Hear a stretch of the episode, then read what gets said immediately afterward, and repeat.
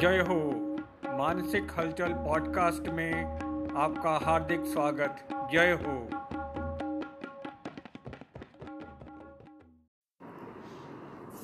बनारस हिंदू विश्वविद्यालय के प्राचीन इतिहास और पुरातत्व विभाग के प्रवक्ता हैं डॉक्टर रविशंकर। उनका शोध भदोही जनपद के पुरातत्वीय स्थलों के सर्वेक्षण पर है। यूँ कहा जाए कि वे भदोही जनपद के प्राचीन इतिहास और पुरातत्व के अथॉरिटी हैं तो गलत नहीं होगा। मैं पिछले छः सालों से भदोही ज़िले में रह रहा हूँ और मुझे आसपास दिखते प्राचीन इतिहास में एक सामान्य नागरिक की तरह जिज्ञासा है। इस बारे में गहन जानकारी पाने के लिए मैंने डॉक्टर रविशंकर से संपर्क किया। उनसे बातचीत के अंश इस पॉडकास्ट में प्रस्तुत हैं। मैंने प्रारंभ में भदोही के नाम की प्राचीनता पर ही उनसे प्रश्न किया। सुने। नमस्कार डॉक्टर रविशंकर। हाँ सर नमस्कार। और कैसे हैं आप? ठीक हो सर। आ, आज हम लोग आपके साथ भदोही जनपद का इतिहास और पुरातत्व इसके विषय में बातचीत करेंगे इस पॉडकास्ट के लिए। जी जी। तो मैं पहले यही पूछता हूँ कि ये भदोही शब्द जो है वही वो कितना पुराना है या उसका उसका क्या इतिहास? बहुत ही अच्छा आपने प्रारंभ किया है भदोही शब्द का उद्भव पूछ करके। दरअसल भदोही एक ऐसा जनपद है जो उत्तर प्रदेश का सबसे छोटा जनपद माना जाता है और भदोही को कारपेट सिटी के नाम से मान्यता प्राप्त है। जी जी। अब भदोही की जनता से यदि भदोही के इतिहास के विषय में जानकारी ली जाती है तो भदोही के लोग बड़े ही विश्वास पूर्वक और बड़े ही गर्व के साथ यह बतलाते हैं कि भदोही पहले भरद्रोही था अब हाँ, हाँ। भरद्रोही का अपभ्रंश हो गया है भदोही। और उसके साथ वे तर्क देते हैं कि भरों और मुसलमानों के बीच युद्ध कभी हुआ था और जिसके कारण मुसलमान और भरों में युद्ध हुआ भर पराजित हो गए और बाद में इसका नाम भरद्रोही हो गया। और फिर यह जो जो है भदोही हो गया हाँ, हाँ। भदोही की आम जनता में ये अल्पज्ञता व्यापक है कि भदोही या तो उनके अनुसार कालीन उद्योग जितना पुराना है यानी जो लगभग 400 साल पुरानी बात है या फिर उसके पहले वो भर जनजाति के शासन और उनके मुसलमानों के हाथों पराजय तक जाता है यानी यह लगभग 1200 साल पहले तक की बात है। तो क्या भदोही का इतिहास मात्र 1200 साल पुराना है? इस अल्पज्ञता पर विस्तार से चर्चा की डॉक्टर रविशंकर ने। वे अपने विशद पुरातत्वीय सर्वेक्षण के प्रमाणों के आधार पर ताम्रपाषाण युग तक ले गए भदोही के इतिहास को। उनकी चर्चा के अंश सुने बाद में जब मैंने इस पर और कार्य किया तो जब सर्वेक्षण किया बहुत सारे करीब पैंसठ से सत्तर से अधिक संख्या में पूरा स्थल प्रकाश में आए फिर उन पूरा स्थलों पे प्राप्त प्रमाणों की आ, की जाँच की गई कि भदोही जनपद में जो प्रमाण मिल रहे हैं उनका संबंध ताम्र पाषाण काल से है अच्छा। यानी लगभग तेरह सौ से चौदह सौ ईसा पूर्व से अधिक प्राचीन अच्छा। तो बात हुआ कि बस भदोही जब बारहवीं से शताब्दी में भदोही बना तो इससे पहले इसका इतिहास क्या था ये हम्म। एक में बात आई और मतलब जब प्रमाण भी हमें ताम्रपाषाण काल से मिल रहे हैं तो क्या भदोही का तो प्राचीन नाम भी होना चाहिए? हाँ।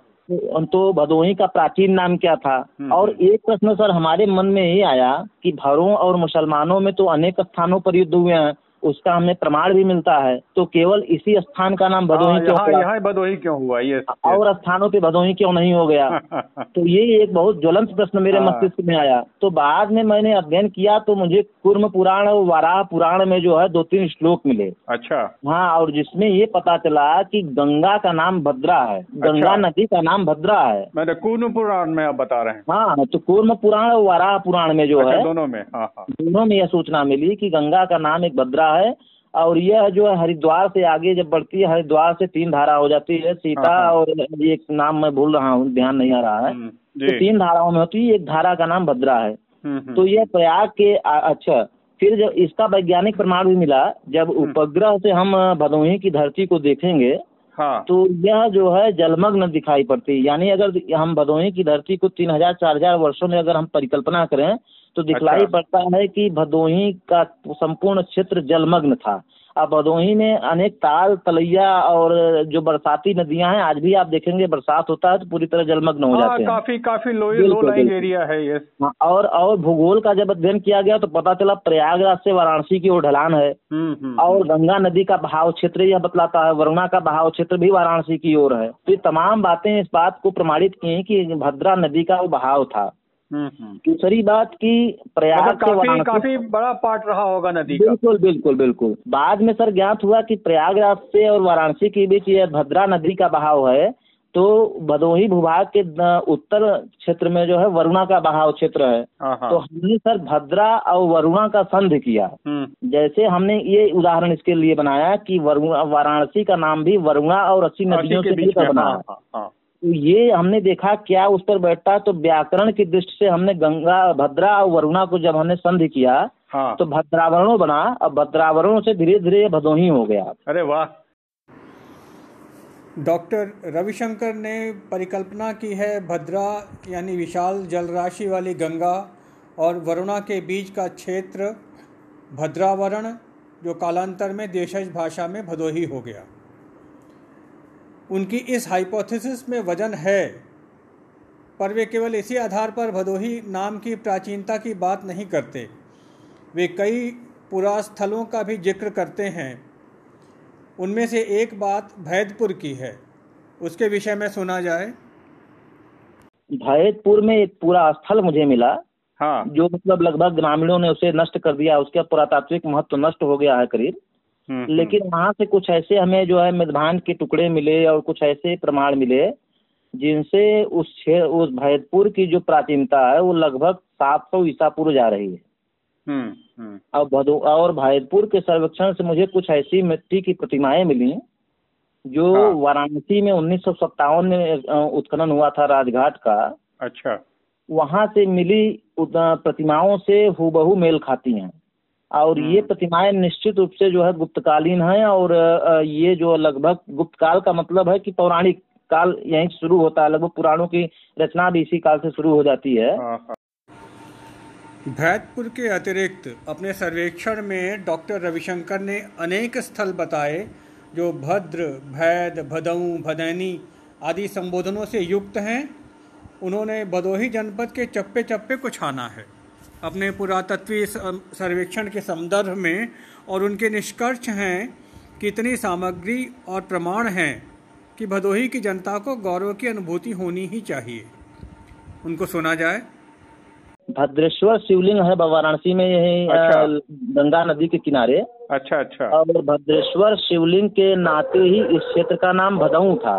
अच्छा। और आज भी भदैनी क्षेत्र है वाराणसी में आपको ज्ञात होगा भदैनी में एक भद- भदैनी में भद्रेश्वर शिवलिंग है उसी के नाते इसका नाम भदैनी है। हम्म हम्म। तो हमको ये सर बात समझ में आई कि भदोही में भी इतने पुराने शिवलिंग प्राप्त होते हैं पौराणिक काल के। हम्म। तो उसमें से किसी शिवलिंग का जैसे सिमराज नाथ को ही देख लिया जाए बहुत प्राचीन शिवलिंग है सर। मेरे सर्वेक्षण से जैसे अमवा से सर और जैसे बहुत सारे औरंगाबाद से या फिर कहा जाए टिकरी से न तो ऐसे बहुत सारे स्थान हैं जहाँ से अच्छे अच्छे शिवलिंग प्राचीन शिवलिंग प्रकाश में आए हैं। कुछ हम्म। ज्ञात और कुछ ग्रामीणों में अज्ञात हैं। लोग उसके महत्व को या प्राचीनता को नहीं समझ पाते हैं। तो हमको लगा कि लगता है कि इसमें से किसी शिवलिंग का नाम भद्रेश्वर है।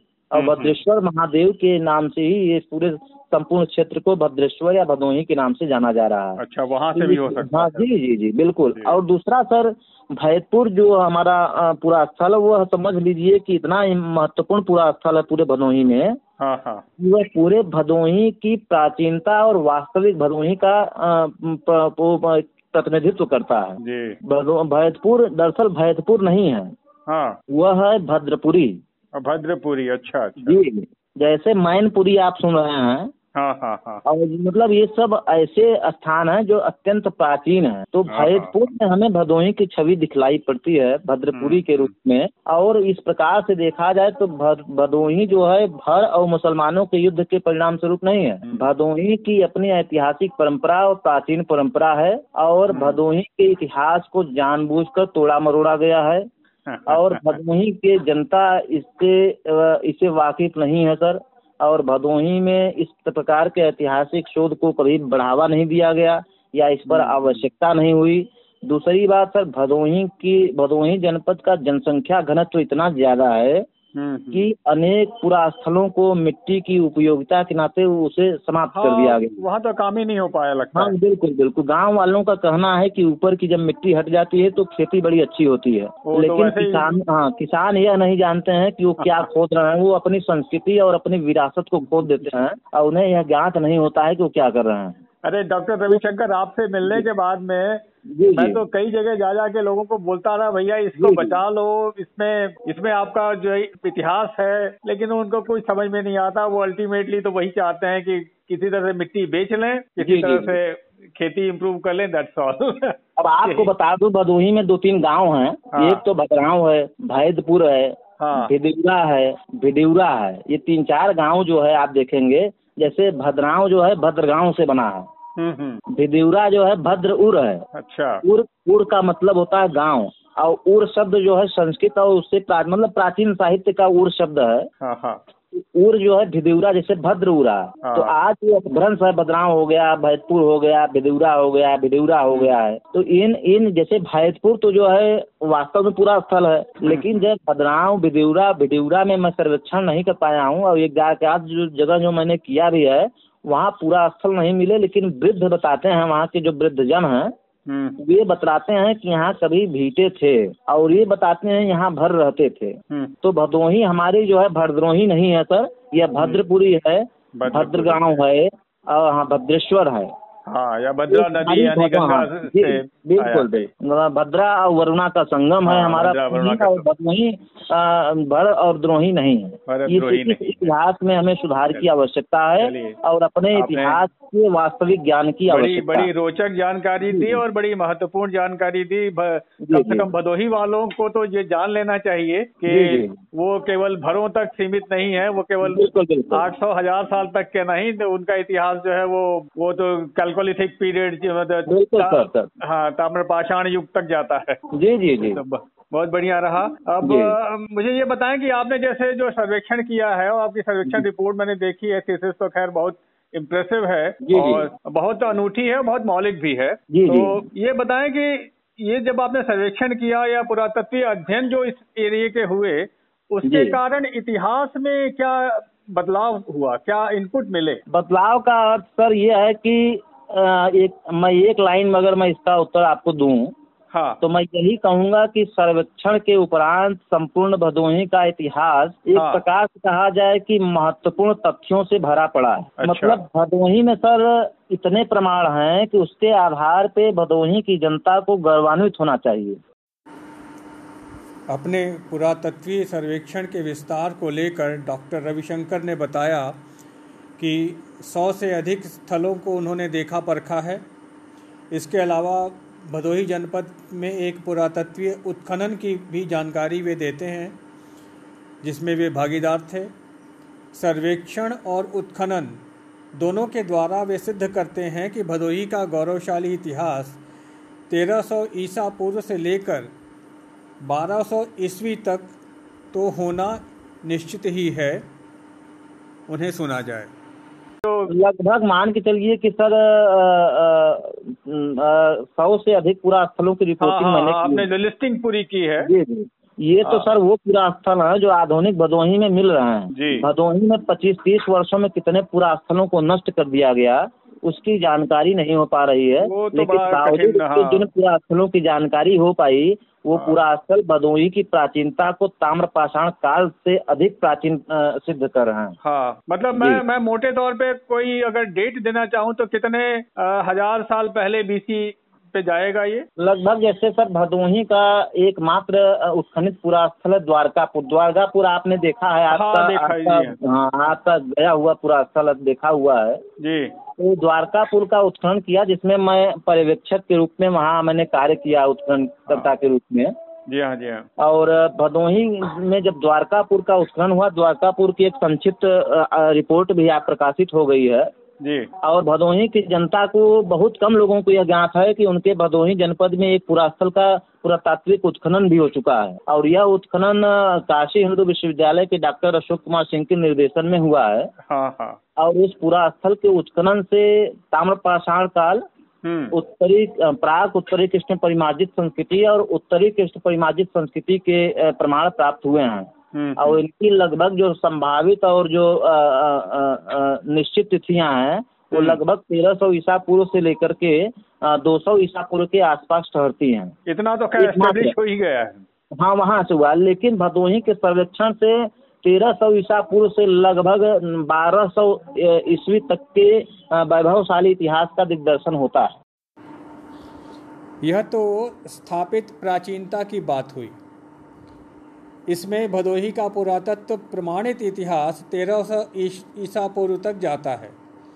उसके अलावा डॉक्टर रविशंकर ने सुरयावा के बनकट भिखारी रामपुर की बात भी की। उस स्थान पर उनके अनुसार मध्य पाषाण काल के मानव की बसावट के संकेत हैं, जिसका प्रमाण मिलने पर भदोही की प्राचीनता 2500 ईसा पूर्व से लेकर 3000 ईसा पूर्व के बीच में बैठेगी। इसको सुना जाए।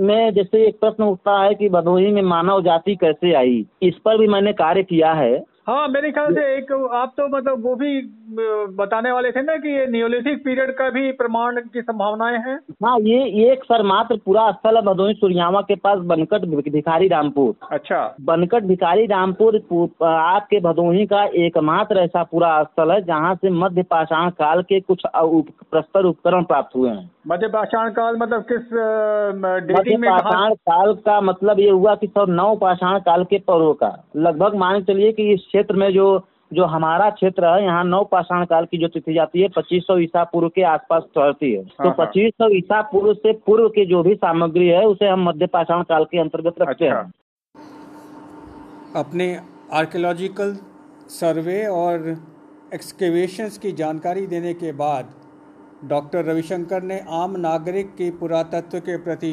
संवेदना की भी बात की उन्होंने बताया कि सर्वेक्षण के दौरान उन्हें सभी तरह के लोगों का सामना हुआ। आगे अभी बहुत कुछ करने को है और बहुत कुछ ऐसा प्रकाश में आ सकता है जिससे कि इतिहास की समझ में नए अध्याय जुड़ सकें, इतिहास बदल सके। उनके चर्चा समापन की बातों को कृपया सुना जाए। मैं मैं भदोही की जनता से सर विनम्र निवेदन करता हूँ कि भदोही की जनता के पास अभी भी समझ लीजिए कि भदोही के लोगों के पास पूरा अवशेष पूरा वस्तुएँ या ऐतिहासिक महत्व की बहुत सारी सामग्रियाँ रखी गई हैं। और वे उन्हें जो है रखे हुए हैं या फिर किसी को दे देते हैं या फेंक देते हैं यदि भदोही की जनता को अपने इतिहास और पुरातत्व के विषय में अगर जागरूक किया जाए तो हाँ। भदोही की जनता उसे सुरक्षित रखे और मतलब सहयोग करे। जैसे हमने जब अपने भदोही जनपद पे शोध कार्य आरंभ किया तो मैं आपको बता दूँ कि अनेक ग्राम के जो अनेक ग्राम हैं वहाँ के ग्राम प्रधानों ने काफ़ी सहयोग किया और वहाँ के सामान्य नागरिकों ने काफ़ी सहयोग किया जिसके हाँ, हाँ। परिणाम स्वरूप मुझे जो है बहुत महत्व के मतलब जिनसे इतिहास बदला जा सकता है इतिहास की तिथियाँ बदली जा सकती हैं और भदोही का इतिहास बदला जा सकता है ऐसी महत्व की पूरा वस्तुएँ उन्होंने मुझे उपलब्ध कराई लेकिन सर इसके विपरीत मुझे कुछ व्यक्तियों से आ, आ, आ, मतलब सहयोग भी मिला उनके पास ऐतिहासिक महत्व की सामग्री रहते हुए उन्होंने मुझे नहीं दिया या मुझे सहयोग नहीं किया फ़ोटो नहीं लेने दिया। तो जिससे क्या हुआ सर कि उनका अध्ययन संभव नहीं हो पाया उनकी व्याख्या नहीं हो पाई अगर यदि उनका समुचित अध्ययन होता तो हो सकता था भदोही का इतिहास और बदल सकता था या कुछ नए पृष्ठ उसमें बढ़ सकते थे। तमाम इस तरह के कार्य हो सकते थे। अब तो मैं ये, ये तो है कि अच्छे लोग भी मिलेंगे आपको बुरे भी मिलेंगे। बिल्कुल, बिल्कुल। तुलसीदास जी की तरह है कि खल भी मिलेंगे और हाँ, हाँ। सज्जन भी मिलेंगे। जी जी जी।